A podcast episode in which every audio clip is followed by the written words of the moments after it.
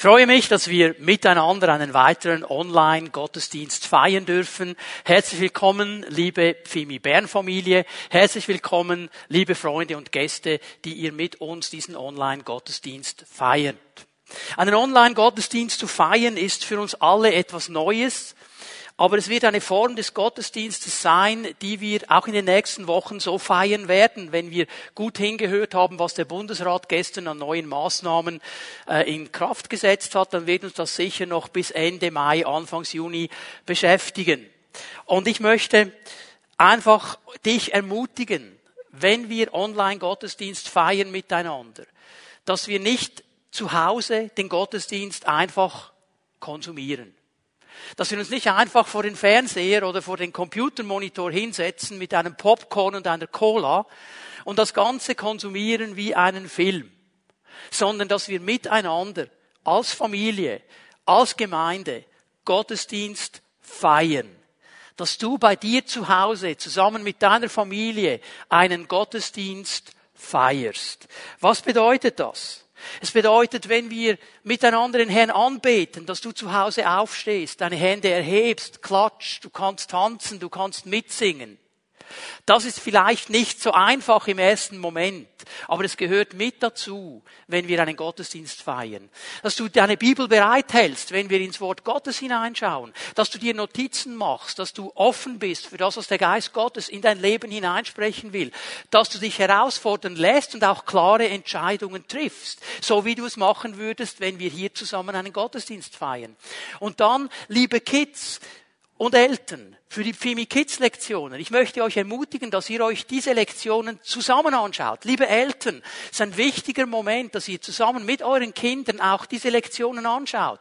Miteinander die Quizfragen beantwortet, die Bastelaufgaben löst, euch herausfordern lässt, auch die Dinge zu tun, die dann in der Lektion gezeigt werden. Und diese Chance nutzt als Familie, über den Gottesdienst auszutauschen, Fragen zu beantworten, einander zu helfen, dass wir als Eltern dann in diesem Moment auch unsere Aufgabe als geistliche Leiter übernehmen können in das Leben unserer Kinder hinein. Einen Online-Gottesdienst zu feiern bedeutet nicht einfach zu konsumieren und eine Konserve reinzuziehen. Es bedeutet, da wo wir sind, mitzugehen, mitzufeiern, uns vom Herrn berühren zu lassen. Denn der Herr wird durch all diese Produktionen, sei es Lobpreis, sei es die Predigt, sei es die Kinderlektion, in unsere Leben hineinsprechen. Denn das Wort Gottes ist lebendig und es wird durch den Geist Gottes in deine Situation hineinkommen. So lasst uns in dieser Haltung auch in diesen Gottesdienst hineingehen.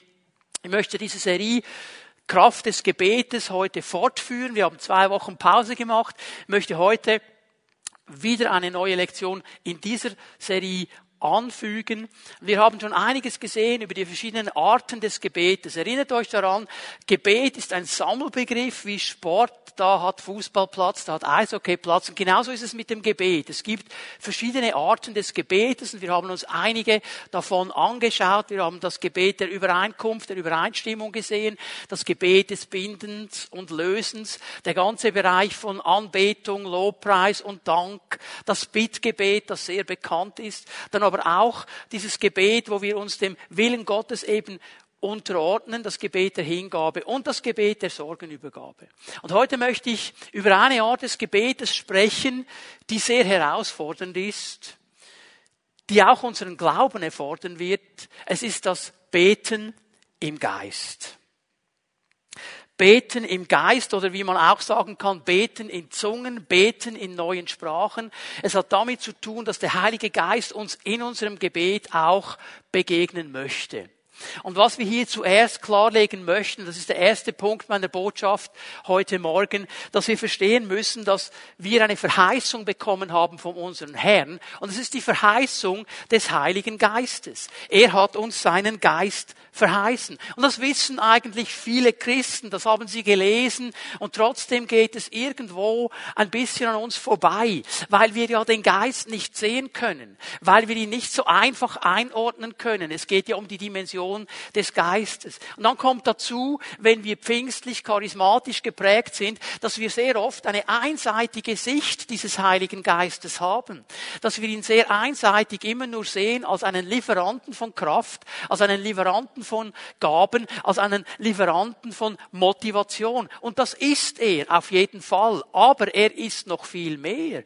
Er ist eine Person, die uns verheißen ist, an unserer Seite zu stehen, unser Helfer zu sein. Und er ist, das möchte ich heute Morgen aufzeigen, ein ganz starker Helfer, auch in unserem Gebetsleben. Lass uns mal miteinander Johannes 16 aufschlagen. Johannes 16 und ich lese hier dann gleich den Vers 7. Johannes 16, das ist ja die äh, letzte Nacht, da spielt sich das ab, bevor Jesus äh, festgenommen worden ist und dann ans Kreuz geschlagen wurde. Und in dieser letzten Zeit zusammen mit seinen Jüngern vor dem Kreuz hat er noch einmal die ganz wichtigen Dinge in das Leben der Jünger hineingesprochen. Er hat in diesen Kapiteln 14, 15, 16 des Johannes Evangeliums sehr oft vom Heiligen Geist gesprochen. Und wenn wir hier Vers 7 lesen, da sagt Jesus, glaubt mir, es ist gut für euch, dass ich weggehe. Und das können wir fast nicht einordnen und auch die Jünger konnten das nicht einordnen. Warum ist es gut, dass Jesus weggeht? Was gäbe es Schöneres, als die ganze Zeit mit Jesus zusammen zu sein? Und er sagt, es ist gut, dass ich weggehe. Ja, wieso ist es gut, dass Jesus weggeht? Wenn ich nicht von euch wegginge, käme der Helfer nicht zu euch. Wenn ich aber gehe, werde ich ihn zu euch senden. Und Jesus hat schon oft auch in Kapitel 14 und 15 von diesem Helfer gesprochen. Es ist der Heilige Geist. Und Jesus sagt hier ganz einfach, wenn ich nicht zurückgehe zum Vater, dann kann dieser Helfer nicht zu euch kommen. Aber ich möchte diesem Helfer Raum geben, denn dieser Helfer wird in euch wohnen, er wird Wohnung nehmen und er wird ewig bei euch sein. Und er ist eben dieser Helfer.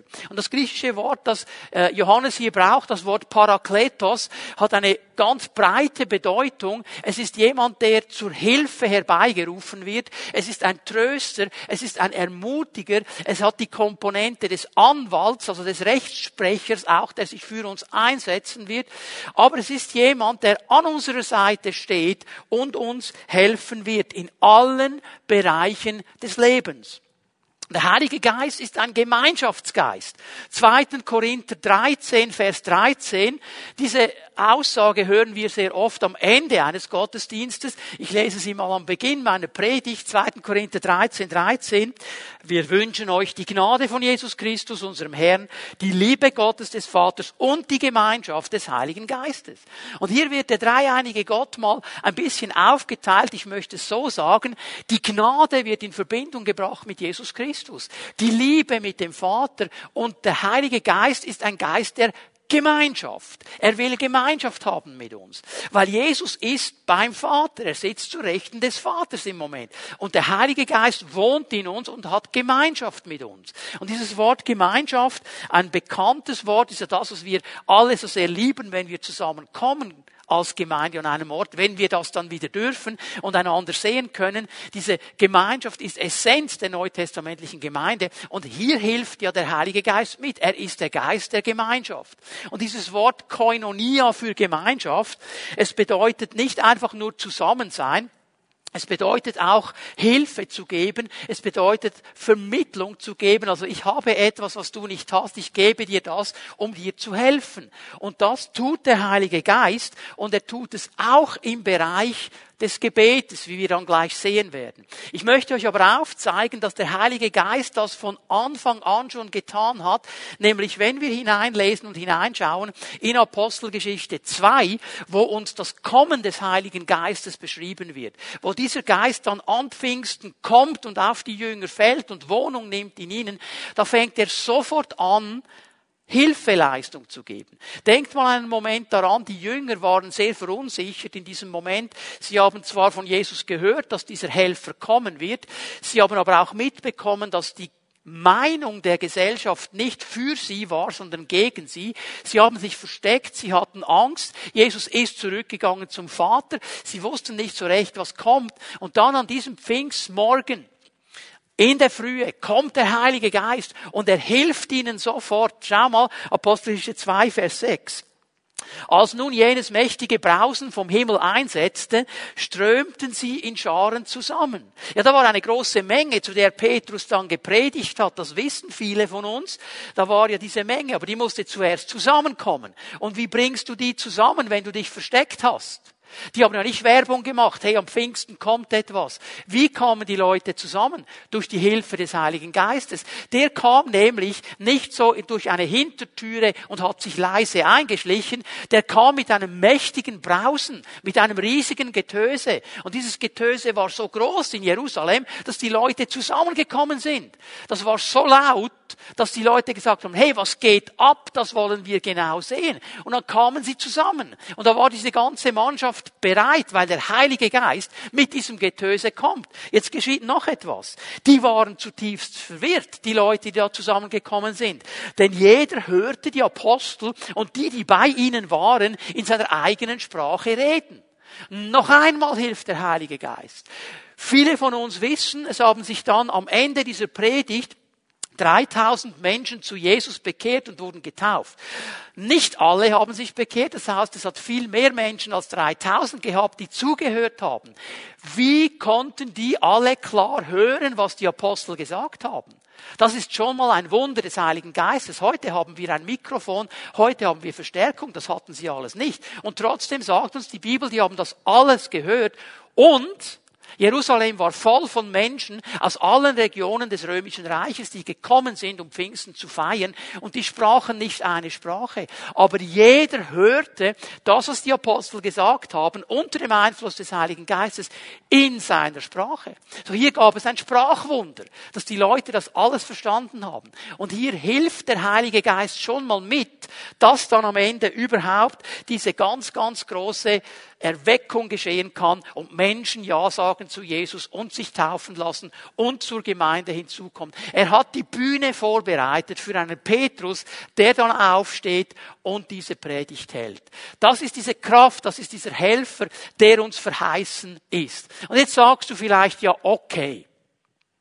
Das wurde aber den Jüngern verheißen, ist ja dann am Pfingsten auch geschehen. Aber wir leben ja heute 2020 in der Schweiz, in Europa, gilt das auch noch für uns. Ja, es gilt auch für uns und ich möchte dir das biblisch jetzt belegen mit Apostelgeschichte 2, Vers 38. Wir gehen ein bisschen nach unten. Hier ist die Predigt des Petrus schon fertig. Er hat fertig gepredigt und die Leute haben gesagt, hey, was sollen wir denn jetzt tun? Jetzt haben wir deine Botschaft gehört. Wie sollen wir denn jetzt reagieren? Und er gibt ihnen folgende Antwort, Vers 38. Ändert euer Sinnen und Denken und es lasse sich ein jeder von euch taufen auf den Namen Jesu Christi zur Vergebung eurer Sünde. So werdet ihr das Geschenk des Heiligen Geistes empfangen. Er sagt, es braucht hier eine innere Vorbereitung.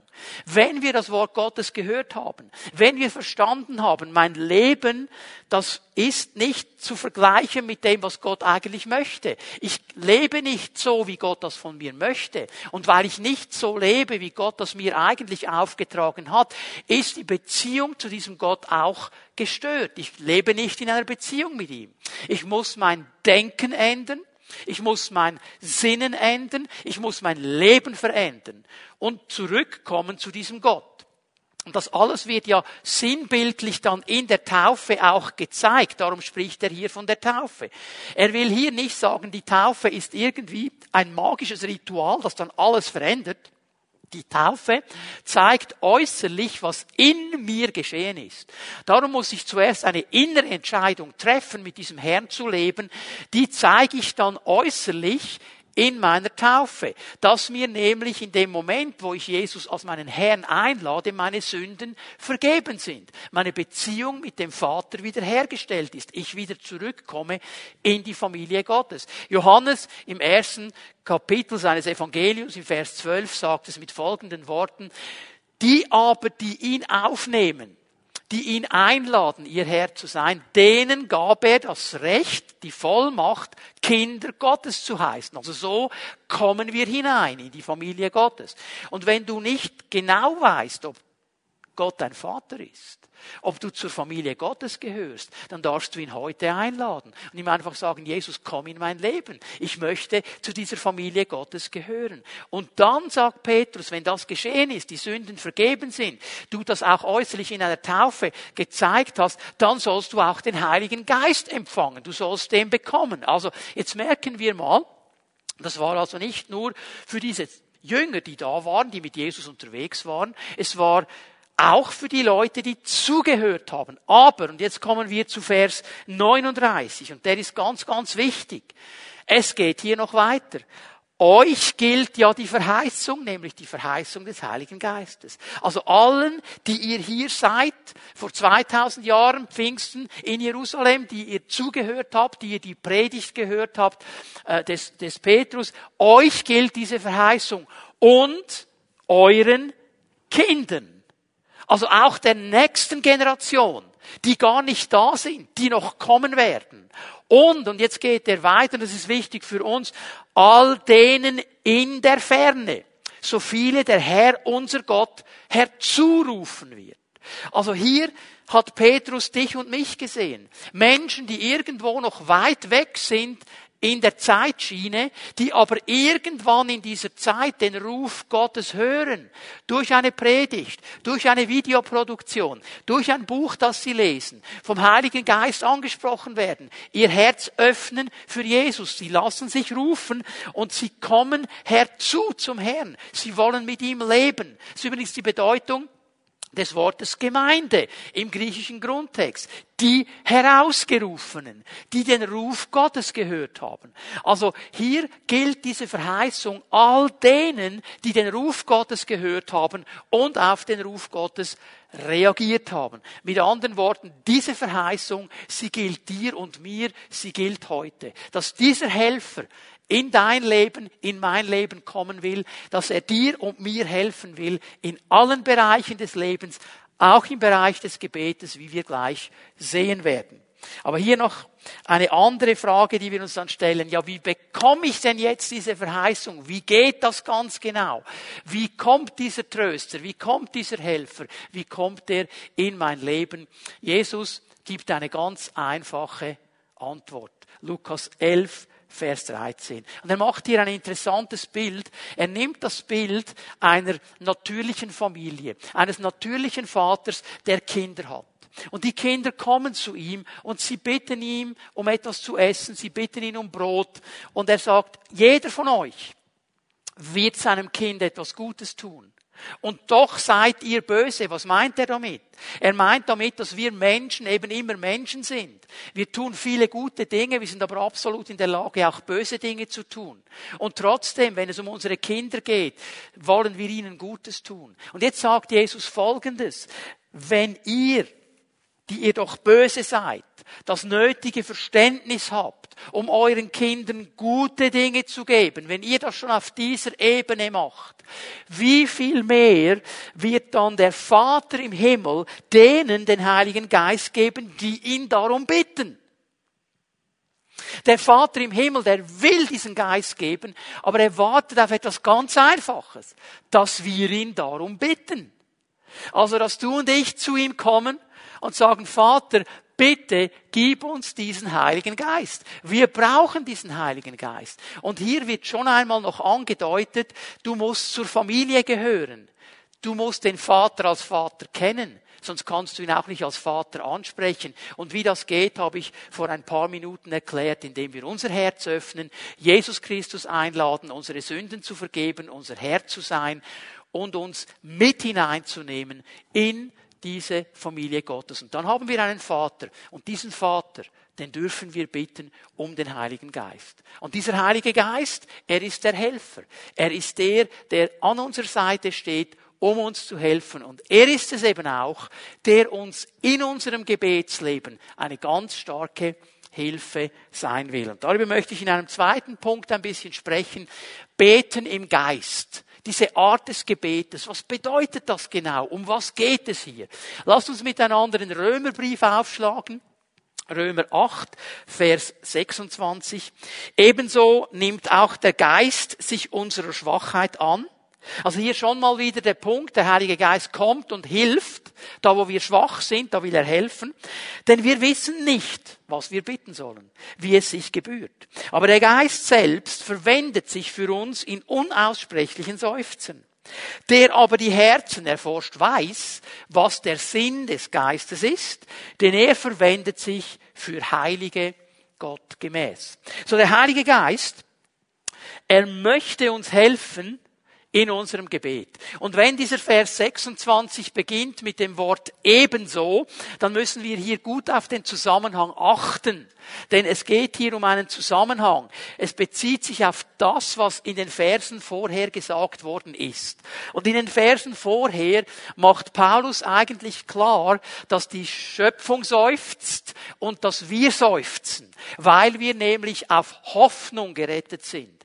Dass wir zwar in unserem Geist gerettet sind, dass aber unser Umfeld, die Welt, in der wir leben, noch nicht in diesem Zustand ist, wie Gott sie wieder haben möchte, dass das noch ausstehend ist. Es ist eine Hoffnung. Wir hoffen auf den Moment, wo Jesus kommen wird und alles wiederherstellen wird, wie es am Anfang war. Aber eine Hoffnung ist etwas, was wir nicht sehen. Wir sehen es nicht. Und darum brauchen wir Geduld. Darum müssen wir lernen, dran zu bleiben. Gerade jetzt in der Situation, in der wir seit einigen Wochen sind, in dieser Covid-19-Pandemie, wo wir sagen, Herr, das kann es doch eigentlich gar nicht sein. Und du hast doch sicher andere Gedanken und andere Vorstellungen. Da wird uns wieder bewusst, dass wir auf Hoffnung gerettet sind und dass wir hier sehr viel Geduld brauchen, da durchzugehen. Denn es gibt eben diese Momente, wo wir durch ein dunkles Tal gehen und der Herr wird bei uns sein. Also wir brauchen dann ganz stark die Geduld, auch in der Beziehung mit ihm festzubleiben. Und wie ich das am Anfang dieser Predigtserie gesagt habe, Gebet ist nichts anderes als Beziehungspflege mit Gott. Ich rede mit ihm. Ich kommuniziere mit ihm. Jede Beziehung, wo nicht geredet wird, wird sterben. Kommunikation ist essentiell wichtig in jeder Beziehung. Und wenn ich die Beziehung mit meinem Vater, mit Jesus, mit dem Heiligen Geist am Leben erhalten will, muss ich kommunizieren, sprich Gebet. Und gerade hier brauche ich die Hilfe und darüber möchte Paulus hier ein bisschen sprechen, dass wir den Heiligen Geist im Gebet als unsere Hilfestellung erfahren. Um was genau geht es hier? Lass uns noch einmal zurückgehen zu Vers 26, Römer 8, Vers 26. Hier sagt Paulus, dass der Heilige Geist uns in unserer Schwachheit zu Hilfe kommen will.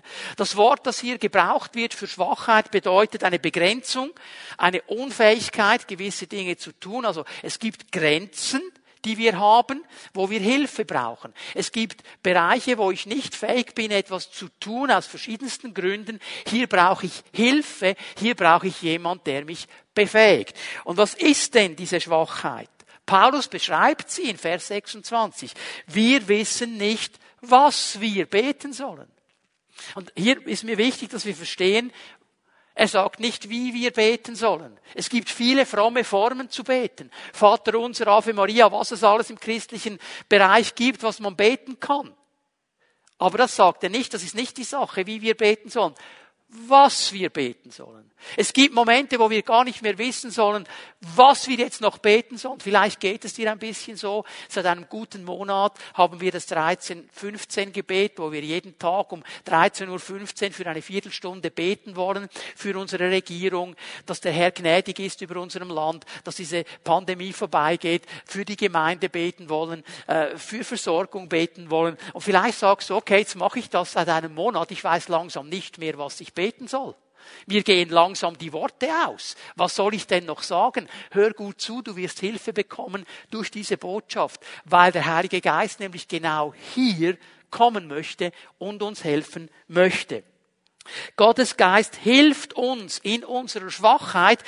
Er bringt das zum Ausdruck, was wir mit unseren Worten nicht mehr sagen können, weil uns die Worte fehlen, weil wir vielleicht so auch unter dem Einfluss einer Situation stehen, dass wir sprachlos sind oder wortlos sind. Und hier kommt der Heilige Geist und er will uns helfen und zum Ausdruck bringen.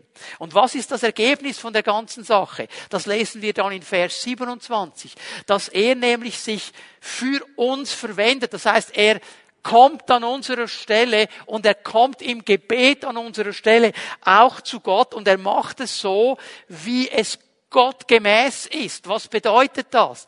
Das heißt, er wird gemäß dem Willen Gottes beten.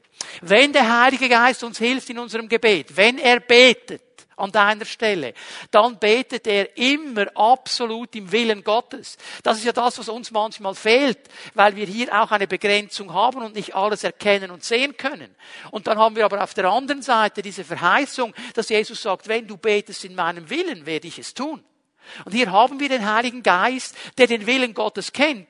Und wenn wir ihn durch uns beten lassen, eben in diesem Willen Gottes hinein beten will. Und darum ist es so stark. Und hier zeigt sich diese Hilfe des Geistes, dass er sich nämlich selbst für uns verwendet. Und jetzt kommt dieser interessante Ausspruch in unaussprechlichen Seufzen in unaussprechlichen Seufzen. Ich halte hier nur mal fest, es steht nicht unausgesprochene Seufzer, also nicht das innere Seufzen, sondern das ist schon etwas, was herauskommt, was man hört.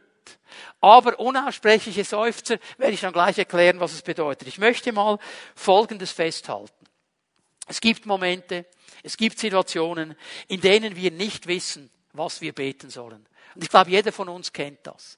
Weil wir in einer Situation drin sind, die uns so dermaßen überfordert, dass wir nicht mehr wissen, was soll ich jetzt noch beten. Dass wir vielleicht aufgrund eben dieser Zeit, die wir jeden Tag im Gebet verbringen, manchmal denken, was soll ich hier noch beten, was soll ich jetzt noch sagen. Das ist eine Schwachheit, eine Begrenzung. Hier will der Heilige Geist helfen. Er kommt uns zu Hilfe, indem er für uns betet, wie es dem Willen Gottes entspricht. Das steht in Vers 27. Und er tut dies mit Seufzen, die das ausdrücken, was menschliche Worte nicht mehr sagen können. Das ist nämlich die Bedeutung dieses Wortes, das Paulus hier braucht. Er sagt Dinge, er drückt aus, was menschliche Worte nicht mehr sagen können. Was hier geschieht, ist ganz einfach, dass der Geist durch uns betet. Er wohnt in mir. Und wenn ich ihm diesen Raum gebe und den Freiraum gebe, dann wird er durch mich beten. Dann betet er durch mich. Ich werde dann wie zum Kanal. Er braucht meine Stimmbänder, er braucht meine Stimme, um seine Worte auszusprechen. Unaussprechliche Seufzer. Paulus spricht hier von einem Beten im Geist. Und er spricht hier vom Beten in neuen Zungen oder in neuen Sprachen. Etwas, das das Neue Testament kennt, das für uns aber oft ganz schwierig einzuordnen ist. Denn, und jetzt kommen wir auf die Herausforderung dieses Gebetes zu sprechen. Du kannst es nicht einfach mit deinem natürlichen Gedanken, mit deiner natürlichen Logik einordnen, weil es mit dem Bereich des Geistes zu tun hat. Und alles, was im Bereich des Geistes ist, das ist uns im ersten Moment fremd weil wir nicht im Bereich des Geistes aufgewachsen sind, trainiert sind, geprägt sind. Das müssen wir lernen. Und ich möchte euch noch einmal ein bisschen mit hineinnehmen in den Pfingsttag, weil hier wird diese Sache sehr gut vor Augen geführt, um was es geht und was die Herausforderung ist. Wir lesen noch einmal Vers 6 miteinander, Apostelgeschichte 2, Vers 6. Als nun jenes mächtige Brausen vom Himmel einsetzte, strömten sie in Scharen zusammen, sie waren zutiefst verwirrt. Denn jeder hörte die Apostel und die, die bei ihnen waren, in seiner eigenen Sprache. Hier lesen wir schon mal die ganze Menge, die da zusammenkam, die waren zuerst einfach mal verwirrt. Die haben gesagt, hey, was geht hier eigentlich ab? Was ist das für ein Gedröhne? Wieso hören wir die alle und wieso verstehen wir die alle? Wieso können die in verschiedenen Sprachen reden? Vers 7. Fassungslos riefen sie. Sind das nicht alles Galiläer, die hier reden? Fassungslos, existemi, außer sich, völlig erstaunt. Die konnten diese Situation absolut nicht mehr einordnen. Das ist nicht logisch. Das sind doch Galiläer. Wieso können die in unseren Sprachen reden? Wieso verstehen wir die? Kann ich nicht einordnen. Vers 12. Alle waren außer sich vor Staunen. Wieder dieses Wort nicht verstehen, nicht einordnen, völlig verrückt sein. Die können nicht einordnen, was hier geschieht. Das ist etwas total anderes, als das sie sich gewohnt waren. Sie können es nicht einordnen. Was hat es zu bedeuten? Ich weiß nicht, was hier abgeht. Das war ihre Frage, haben die einen gesagt. Aber keine hat da eine Erklärung. All diese Leute, die vielleicht in ihrem Leben sehr logisch waren, sehr trainiert waren, sehr gut ausgebildet waren, Antworten auf alles hatten. Sie standen da an diesem Tag und haben gesagt, keine Erklärung. Ich verstehe nicht, was hier abgeht. Vers 13. Es gab allerdings auch einige, die sich darüber lustig machen. Die haben zu viel süßen Wein getrunken, spotteten sie. Die haben gesagt, ja, das kann nur eines sein, die sind doch besoffen. Morgen um neun schon besoffen. Was ist das für eine Gruppe von Menschen? Die haben darüber gespottet. Und das sind alles Ausdrücke, wie wir oft die Dinge des Geistes nicht einordnen können. Es überfordert uns, weil wir mit unserer Logik an eine Grenze kommen. Wir können es nicht logisch erklären. Wir können es nicht logisch nachvollziehen. Wir merken, hier ist etwas. Hier geschieht etwas, das wichtig ist, ich kann es nicht einordnen. Entweder bleibe ich fassungslos zurück oder ich fange an zu spotten darüber, weil es nicht in mein Weltbild hineinpasst. Und hier steht dann Petrus auf und sagt, nein, nein, nein, nein, Leute, wir sind nicht besoffen, es ist morgen um neun, wir hatten überhaupt keinen Wein. Leute, was hier geschieht, ist folgendes und dann fängt er an, Joel auszulegen, den alttestamentlichen Propheten. Das nämlich in der letzten Zeit der Geist Gottes ausgegossen wird. Das ist hier geschehen. Er geschieht dann dieses Wirken des Geistes, er erklärt das Wirken des Geistes und er hilft den Leuten, das richtig einzuordnen. Und genauso geht es uns heute, dir und mir.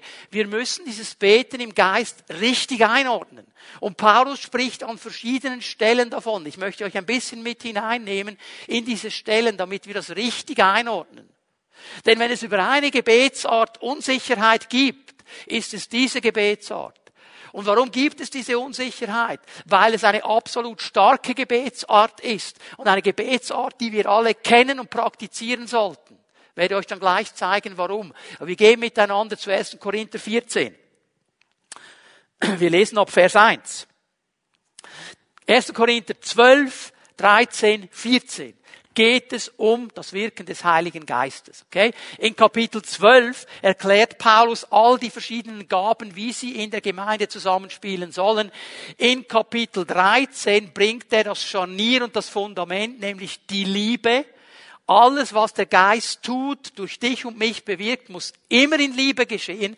Und Kapitel 14 muss er dann ein paar Dinge einordnen und richtigstellen, die damals bei den Korinthern und auch heute noch in vielen Gemeinden ein bisschen nicht in der Ordnung sind. Darum spricht er über diese Dinge. Und darum sagt er am Anfang von Vers 14, jagt der Liebe nach. Ja, Leute, das ist das Wichtigste. Jagt der Liebe nach. Das muss immer das Fundament sein. Aber auch eifrig, strebt auch eifrig nach den geistlichen Gaben. Also bring diese Liebe und die Gaben und das Wirken des Geistes in einen Einklang, strebe dem nach. Am meisten nach der Gabe der prophetischen Rede. Vers 2. Denn wer in einer anderen Zunge redet, in einer Sprache, im Geist redet, das ist der Gedanke hier, der redet nicht zu Menschen, sondern zu Gott. Es versteht ihn ja keiner. Im Geist aber redet er Geheimnisse. Und wenn ich hier den Link noch einmal mache zu Römer 8, Vers 26, es sind unaussprechliche Seufzer. Sprich, es sind Worte, Laute, die ich mit meinem Verstand, mit meiner Sprachfähigkeit nicht einordnen kann, die der Heilige Geist aber betet. Ich muss sie aber auch nicht einordnen, denn sie werden zu Gott gesprochen. Und Gott versteht alles. Wer im Geist betet, der spricht zu Gott. Er spricht nicht zu Menschen. Gott versteht jedes Geheimnis, er versteht jede Sprache, er versteht jedes Seufzen. Er ist Gott, er weiß alles. Die Zielrichtung des Betens im Geist ist Gott, nicht ein Mensch. Für uns Menschen ist ein solches Gebet unverständlich und unlogisch. Wir können es nicht einordnen. Wir verstehen es nicht. Wenn ich jetzt hier im Geist bete, dann sagst du, was, was, was, was ist jetzt für eine Sprache? Ich weiß es nicht, der Geist hat gebetet. Ich muss es auch nicht verstehen. Es ist eine Sprache des Geistes. Gott versteht es, okay? Es ist für mich und für den anderen unverständlich und unlogisch. Und hier muss ich jetzt zwei wichtige Punkte erwähnen. Zum Verständnis und zur Einordnung. Gottes Wort kennt zwei Arten des Redens in Zungen. Des Redens im Geist. Zwei Arten. Und die müssen wir kennen, sonst gibt es einen Durcheinander. Nämlich eine private und eine öffentliche Sprache des Geistes. Es gibt ein privates Reden des Geistes, es gibt ein öffentliches Reden des Geistes. Das Private haben wir hier schon gesehen in Vers 2, ich lese es noch einmal. Wer in einer anderen Zunge redet, redet nicht zu Menschen, sondern zu Gott. Er, es versteht ihn ja keiner im Geist, aber redet er Geheimnisse. Okay? Das muss niemand anders verstehen. Das ist privat, es ist zu Gott. Er versteht es. Jetzt gibt es aber eine andere Art und Weise des Redens im Geist. Jetzt gehen wir zu Vers 18, 1. Korinther 14. Ich danke Gott, dass ich mehr in Zungen reden als ihr alle, sagt Paulus. Er sagt, ich rede mehr in Zungen als ihr alle. Ich kenne diese Dimension. Ich bete in dieser Dimension. Ich brauche das in meinem geistlichen Leben. Und jetzt kommt der wichtige Vers 19. Doch, jetzt macht er einen Schnitt. Er sagt, ich, ich, ich, ich rede mehr im Geist als ihr alle. Aber, doch, in der Gemeindeversammlung will ich lieber fünf Worte mit meinem Verstand reden, um auch andere zu unterweisen, als zehntausend Worte in einer anderen Zunge. Was heißt das? Wenn andere Menschen da sind und diese Rede des Geistes als eine Gabe des Geistes adressiert ist an diese Menschen, dann braucht es eine Auslegung, sonst würden sie das nicht verstehen. Wenn ich zu Gott rede, in meinem Gebet, im Geist bete, Gott versteht es. Gott braucht keine Auslegung. Wenn ich aber in der Gemeinschaft mit anderen bin, stellt euch mal vor, wir würden zusammenkommen, wenn wir dann wieder dürfen, als Fimi at Home oder als Gemeinde, und jeder würde einfach zum anderen reden in seiner Gebetssprache. Das gäbe ein heilloses Durcheinander. Und das ist ja geschehen bei den Korinthern, die haben diese Dinge nicht richtig eingeordnet. Darum war das Durcheinander. Und darum sagt Paulus, wenn er dann weiterliest in 1. Korinther 14, wenn jemand so eine Sprachgabe hat, dann braucht es eben die Auslegung, dass sie klar wird. Und dann sagt er interessanterweise, wenn dann diese Sprache des Geistes ausgelegt wird, ist sie eigentlich genau dasselbe wie eine Prophetie. Sie ist auf derselben Stufe. Es ist ein Reden Gottes in den Moment hinein. Also ich halte fest, zwei Arten des Geistes. Also das Sprechen des Geistes. Ja. Privat in meinem Gebet, hier braucht es keine Auslegung, weil es zu Gott ist aber dann auf der anderen Seite die Gabe der Zungen, die eine Auslegung brauchen. Wir reden hier aber von dieser privaten Gebetssprache, weil ich sie im Gebet zu Gott hin ausspreche. Und das Zweite, was ich sagen muss, weil auch oft hier eine große Unsicherheit ist, ich höre das immer wieder in Gesprächen mit Menschen, ja, wie geschieht denn das? Überfällt mich dann einfach der Heilige Geist und dann passiert irgendwas und dann bin ich irgendwo willenlos dem ausgeliefert. Das wollen wir ja alle nicht. Ich möchte hier einfach eines mal sagen. Der Heilige Geist ist ein Gentleman. Der wird nicht einfach Besitz von dir nehmen. Der wird darauf warten, bis du ihm den Raum gibst und die Erlaubnis gibst, durch dich zu wirken. Es ist eine gute Gabe des Vaters wird dich nicht irgendwo in eine Situation hineinbringen, wo es absolut peinlich wird für dich. Das ist die Angst, die viele haben. Und Paulus beantwortet sie mit folgenden Worten in 1. Korinther 14, Vers 15. Achte gut, was er sagt. Ich will im Geist beten. Ich will. Er sagt nicht, ja, da gibt es Momente und da kommt der Heilige Geist von hinten, gibt mir einen Schlag auf den Hinterkopf und dann geht's einfach los, ich kann es nicht mehr kontrollieren. Er sagt, ich will. Ich will, ich kontrolliere das. Ich will ihm Raum geben zu beten, dann bete ich im Geist. Ich will aber auch mit dem Verstand beten. Also hier Paulus sagt, ich bin in der Kontrolle. Der Heilige Geist wohnt in mir. Wenn ich will, gebe ich ihm den Freiraum zu beten. Wann gebe ich ihm diesen Freiraum? Wann ich, wenn ich nicht mehr weiß, was ich beten soll. Ich habe dem Herrn vor vielen Jahren gesagt, Herr, wenn du mich brauchst für das Gebet, du kannst mich wecken mitten in der Nacht, du kannst mich rufen, wo immer ich bin. Und oft wache ich auf in der Nacht und ich merke, ich, ich soll jetzt beten. Und ich gehe dann raus in, in, in das Wohnzimmer und dann stehe ich da und sage, Herr, was soll ich beten? Und oft weiß ich nicht was, weil es mir nicht sagt. Was mache ich dann? Ich lasse den Geist durch mich beten, bis ich höre, es ist gut, du kannst wieder schlafen gehen. Manchmal stehe ich auf und er sagt, bete für diesen Bruder, bete für diese Gruppe, bete für das. Und dann weiß ich, was ich beten soll. Aber jetzt merken wir hier, es ist ein Beten, das ich kontrolliere. Das kommt nicht einfach über mich. Paulus sagt weiter, ich will im Geist Lob singen. Ich will aber auch mit dem Verstand Lob singen. Ich gehe in eine Lobpreiszeit und dann wird, ein Lied angestummen und ich singe im Verstand mit. Ich singe dieses Lied mit. Und manchmal singe ich im Geist. Kann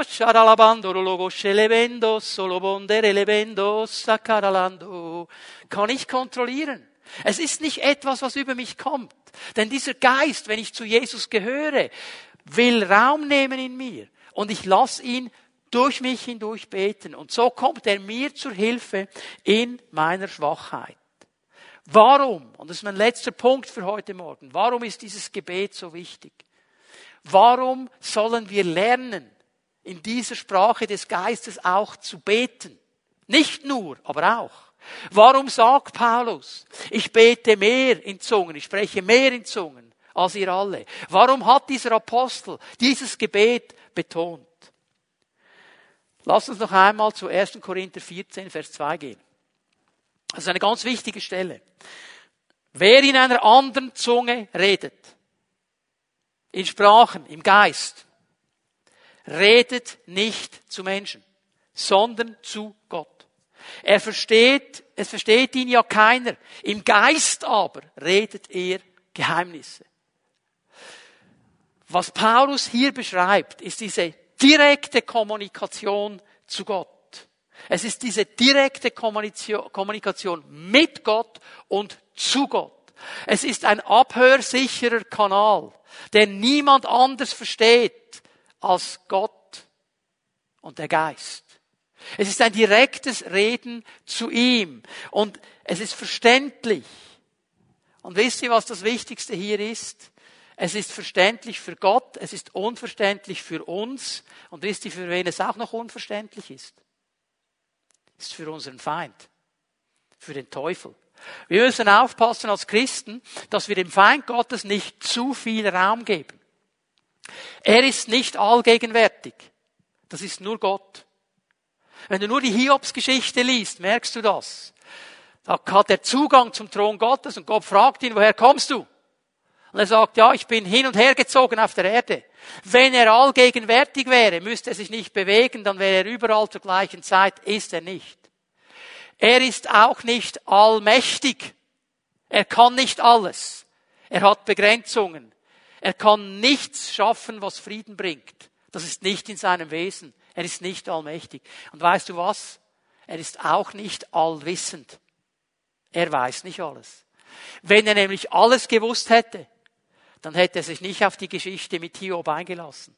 Dann hätte er auch nicht Jesus gekreuzigt. Er hätte es nicht getan. Er weiß nicht alles. Was weiß er? Er hat eines gelernt in diesen Tausenden von Jahren, gut zuzuhören, was wir reden. Im Zweiten Weltkrieg gab es überall diese Plakate, Geschichtsfreaks haben das vielleicht schon gesehen, Feind hört mit. Feind hört mit. Und jedes Mal, wenn ich bete, wenn ich rede, hört er mit. Er hört, was ich sage. In dem Moment, wo der Geist Gottes durch mich betet, hört er zwar, versteht aber nicht. Weil es ein Geheimnis zu Gott ist. Und er ist nicht allwissend. Er kann es nicht verstehen. Und darum wird er alles tun, um dich davon abzuhalten, in dieser Sprache zu beten. Es ist eine direkte Kommunikation und es ist ein Aussprechen des Willens Gottes. Weil der Geist immer das beten wird, was der Wille Gottes ist. Und dann wird es immer eine starke Auswirkung haben. Der Geist, der in mir wohnt, betet. Wir gehen zu Vers 14, 1. Korinther 14, der erste Teil des Verses, eine zweite starke Auswirkung. Wer in einer anderen Zunge betet, erbaut sich selbst. Das ist eine zweite Sache, die wichtig ist. Es geschieht nicht nur etwas an direkter Kommunikation zu Gott. Es geschieht auch etwas in mir. Ich erbaue mich selber. Das Beten im Geist hat eine Auswirkung in mein Leben hinein. Das heißt, wenn der Geist durch mich betet, werde ich innerlich gestärkt. Ich werde aufgebaut. Ich werde ausgerichtet. Ich werde erfrischt. Es geschieht etwas in meinem Leben. Es ist dieser innerliche Aufbau. In Judas 20 werden diese Worte eigentlich wiederholt. Wörtlich heißt es da, Ihr aber, Geliebte, erbaut euch selbst auf euren allerheiligsten Glauben im Heiligen Geist betend.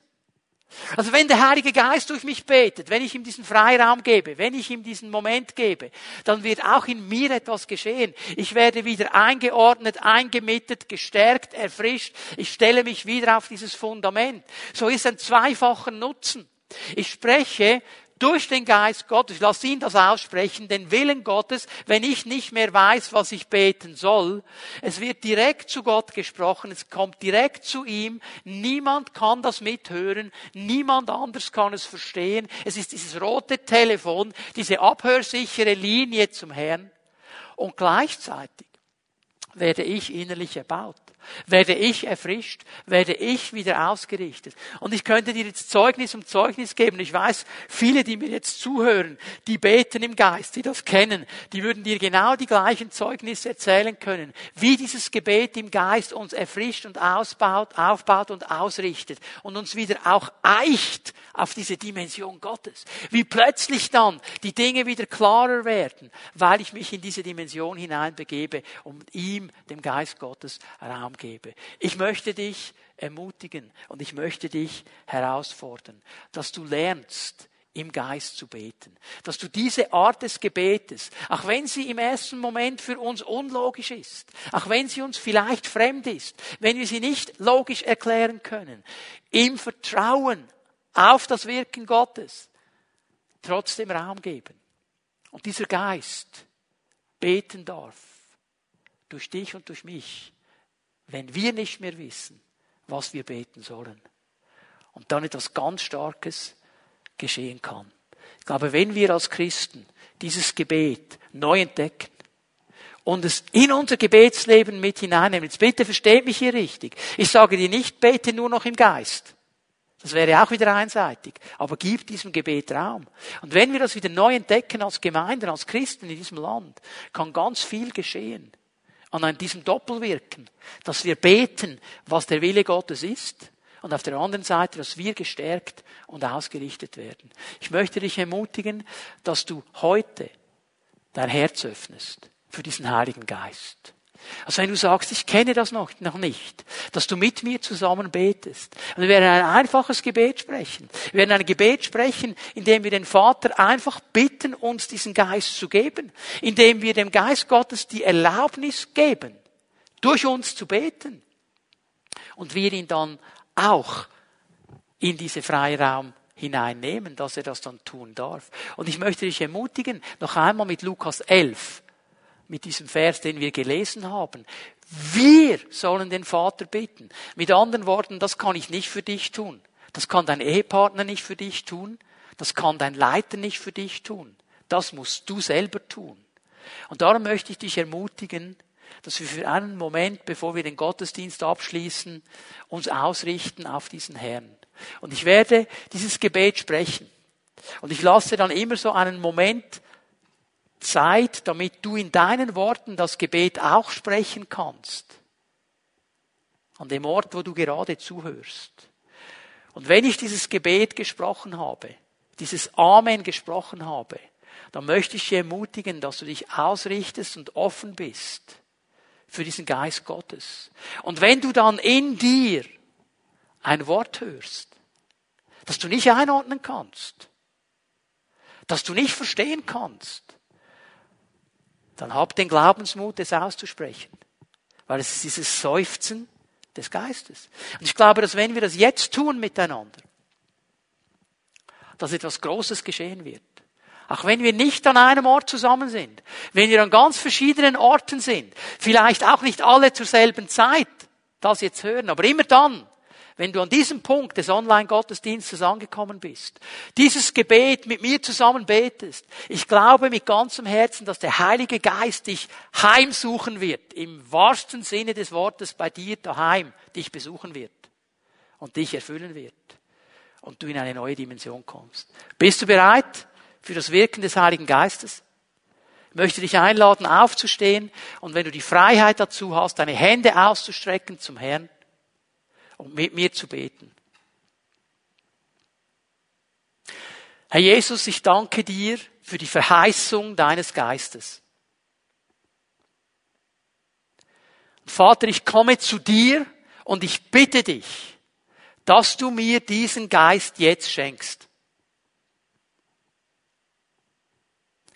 Heiliger Geist, ich lade dich ein. Komm in mein Leben. Erfülle mein Leben. Heiliger Geist, nimm Wohnung in mir. Und Heiliger Geist, ich möchte dir den Freiraum und die Erlebnis geben, die Erlaubnis geben, nicht nur in mir zu wohnen, sondern auch durch mich zu beten. Herr, ich will die Herausforderung annehmen. Die Herausforderung, ein Mensch zu werden, der es lernt, im Geist zu beten. Und Herr, ich danke dir, dass du mein Gebet gehört hast und dass du mein Gebet erhören wirst. Komm, Heiliger Geist, tu dein Werk in meinem Leben, an meinem Leben, durch mein Leben.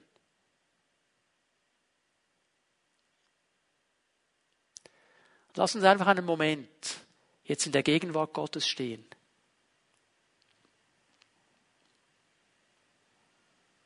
Und Geist Gottes, ich danke dir, dass du all diese Gebete gehört hast.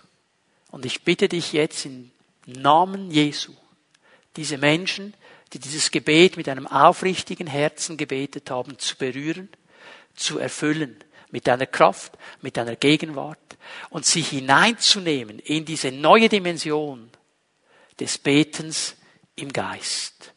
Und ich danke dir, Herr, dass du das tun wirst und uns Schritt für Schritt in diese Dimension hineinführen wirst. In Jesu Namen. Amen.